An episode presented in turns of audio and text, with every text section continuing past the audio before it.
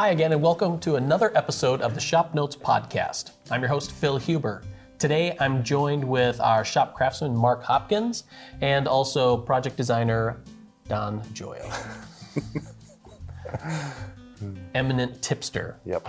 So, Don John Doyle is who we have here. On today's episode, we're going to be talking about uh, thriftiness and woodworking, when to go cheap, and when it comes around to bite you. We'll also be giving an update on our current projects that we're working on, and thanks for listening.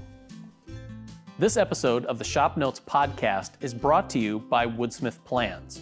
You'll find nearly a thousand plans covering everything that you'd want to build, from furniture projects to gift projects, kitchen accessories, workshop projects and jigs, and more.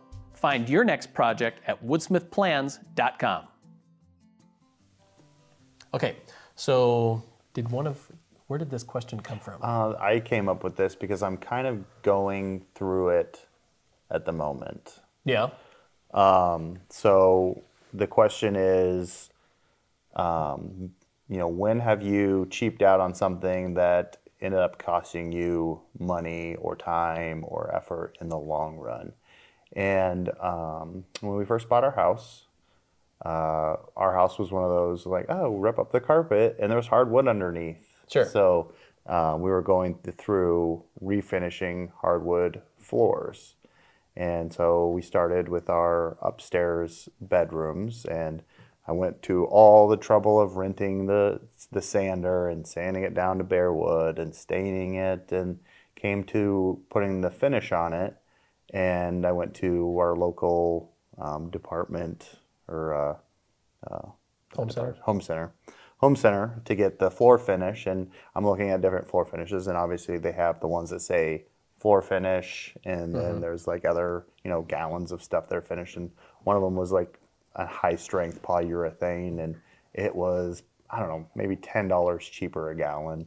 And Okay. i probably used a total of three gallons on this level i thought oh i'll save some money and, and i asked the associate there that probably didn't know anything I Right. say, hey, can I use this? And they're like, oh yeah, that would be great for a floor finish. And so I uh, went through all this trouble to finish the floors on that level and use this quote unquote high strength polyurethane and instead of the you know a little bit more expensive finish and um, I'm starting to see that kind of crack up now and like you know 15 years later and I'm like "Ugh, I'm gonna have to totally just sand this all the way down and redo it where um, I did our main level of um, our house the wood floors a couple years later and got the more expensive finish Right. you know paid probably $30 more total and and, and that stuff is just done wonderfully and now I'm really regretting that you know I kind of not knowing what I was doing at the time kind of cheaped out and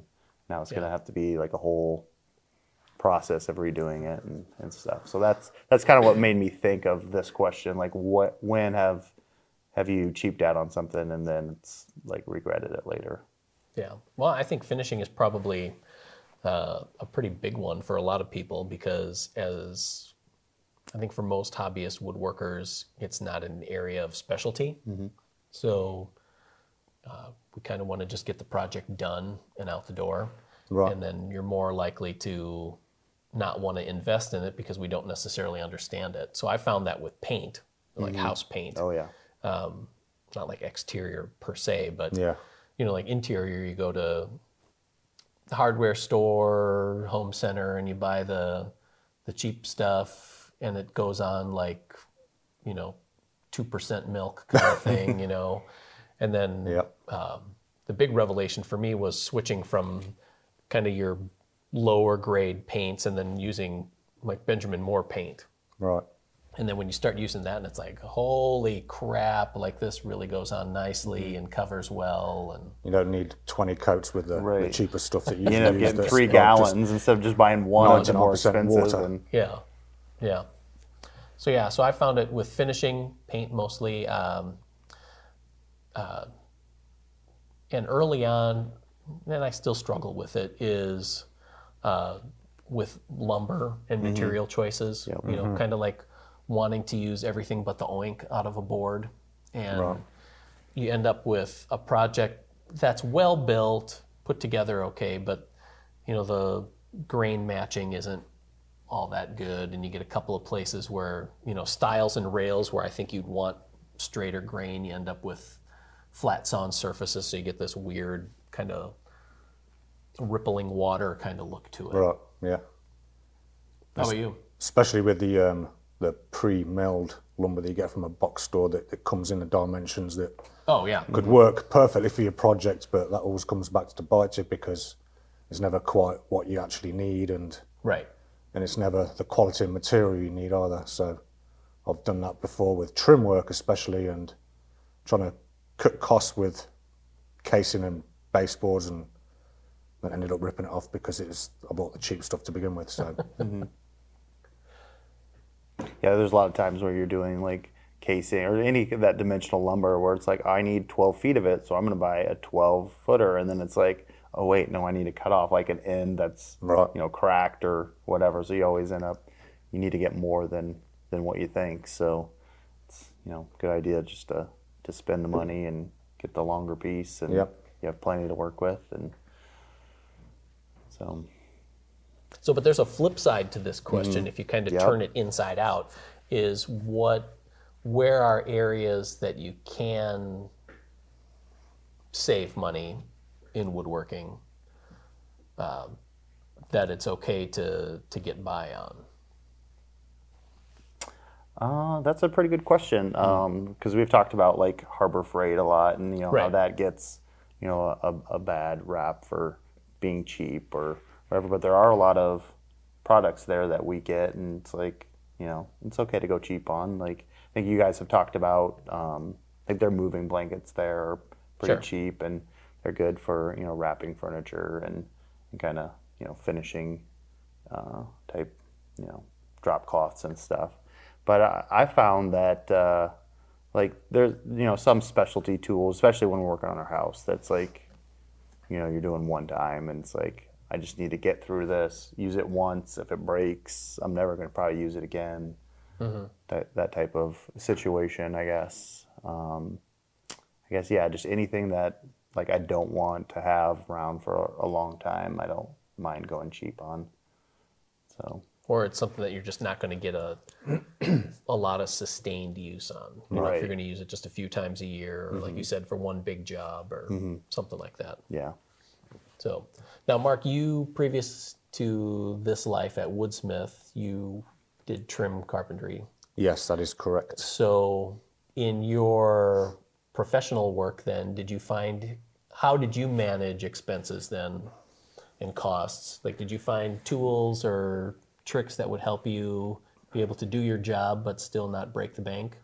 Well, it was just a matter of um, basically building your tool collection up over time, and every specific job that you encountered, you always needed a specific tool. So it was always like a battle. Oh, I've got to go and buy this new tool for a specific project. So that's that's all it comes down to the end of the day. I mean, I was a self-employed contractor for several years, so it was just uh, a matter of building building your your tool collection up and then sticking with what you've got and learning how to use your tools best to your ability. And if you needed anything more, then try not to break the bank and purchase anything outrageous. So to start off with something like a specific tool that's not the top of the range tool. Start off with something that's um, lower end, just so you can get used to that, and then then when you get more proficient with that particular tool, you can probably purchase something that's a little bit more expensive, Yeah. so you can get used to using that tool for the best of your ability and not break the bank in the process. So Yeah. Did you ever? Uh, what about like buying used tools? Did you do that? You know, whether they were power tools or hand tools or anything, or were you? Actually, I think my, my first mitre saw was actually used, which my mother-in-law bought for me, and I think she got that off Craigslist. It's a big DeWalt sliding mitre saw, and hmm. I had that for a lot of years until until I decided to, to change it out to a, a smaller version. But yeah, that was it was a pretty old, pretty old DeWalt mitre, sliding saw, and it was it was it was perfect. It was mm-hmm. it worked perfectly well for the duration I had it. So I think that's my probably only tool I had used. Like I said previous, the majority of the tools I bought were kind of low end, not not top of the range tools. So they were a little on the on the cheaper mm-hmm. side, but they worked great until I needed something or get a bit more money to mm-hmm. be able to buy something more substantial and a bit more long lasting. Mm-hmm.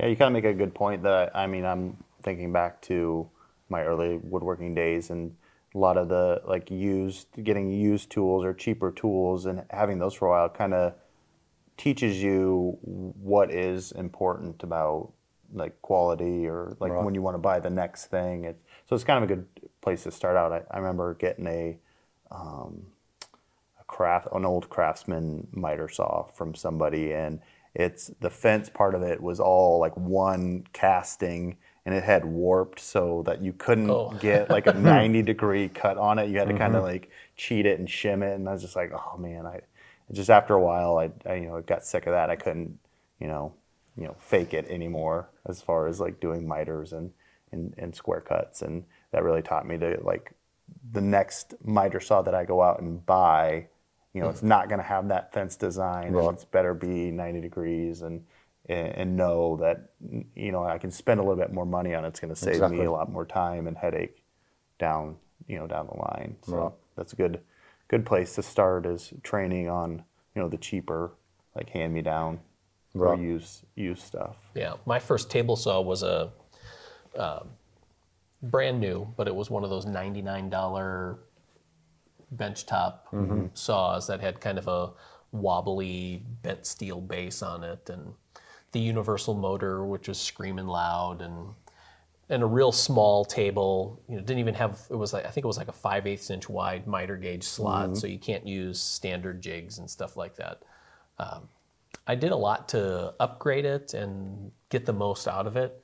And I did some really cool projects that I'm still really proud of. But um, I think looking back on it, I have mixed feelings. Like I, I felt like I got it because I had $99 and so I could Right. buy this saw rather than wait a little bit longer and get something that was a little bit more solid and a little bigger. Uh, and I found that with some hand tools too, where I just I really wanted X, but I couldn't afford what I really wanted, so I just decided to cheap out on it. And then mm-hmm.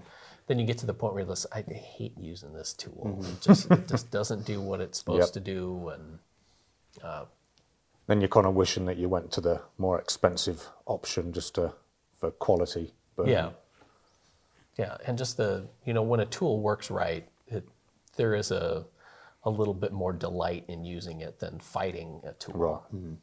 Yeah, I can remember starting out on, on those types of table saws too, and you're like always fighting the fence to get square Right. and all that mm-hmm. stuff, and then and then you know we were, it really shows like the appreciation for what we have now and and the, the tools we get to use, and it's like it does Yep. make things a lot easier, and you can get you know better results quicker, and so Yeah. Yeah. So I mean, I don't know what to say for you know when it help when it pays to go cheap on stuff, other than like we said for tools that you're not going to use very often.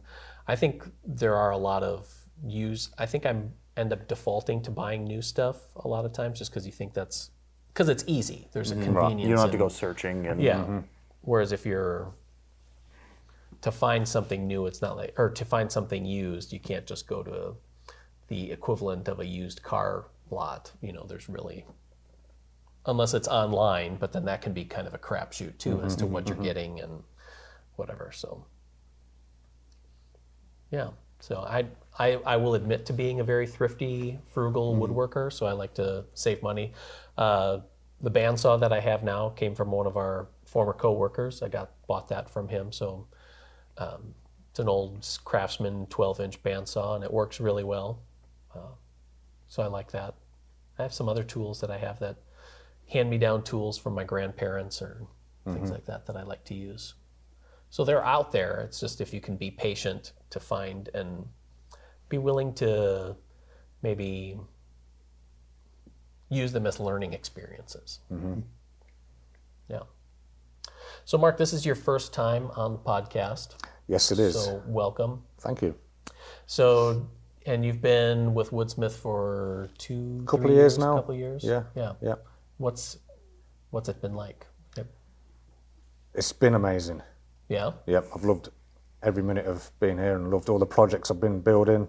And yep, I think I've enjoyed myself since I've been mm. here. So I've done my my best to kind of haze you and really test you on the, my projects that you've built and designed. Just yeah, then, give and then there's the John Doyle right, project. just give you kind of like one page at a time. It's just like, you know, you'll you'll see the rest when Yeah. you need Right, it. when Maybe it'll show up. You get, you get a page a day of your yeah, of your yeah. project. Just keep you on your start toes. Here, start here. This is a place to start, and then mm-hmm.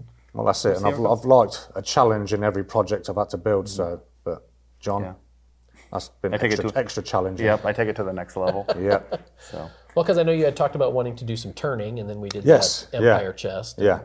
So yeah, I mean, I think every project I've done, the last several projects I've done, there's been a part of that project that has been especially challenging because I haven't really done that before, and I've been a little bit inexperienced, like the turning. Mm-hmm. Sure. So, and I've been excited to actually learn that and get to grips with that particular task. So, and technique. So, I've enjoyed the the turning part of that project we did. Um, this current project I'm working on now, there was um, some string inlay work on on the project, which I've never done before. So, that was an interesting technique to learn and do. So, yeah, every every every project's got a new challenge, which that's what I love about the job and these designers will just keep throwing these new challenges at me.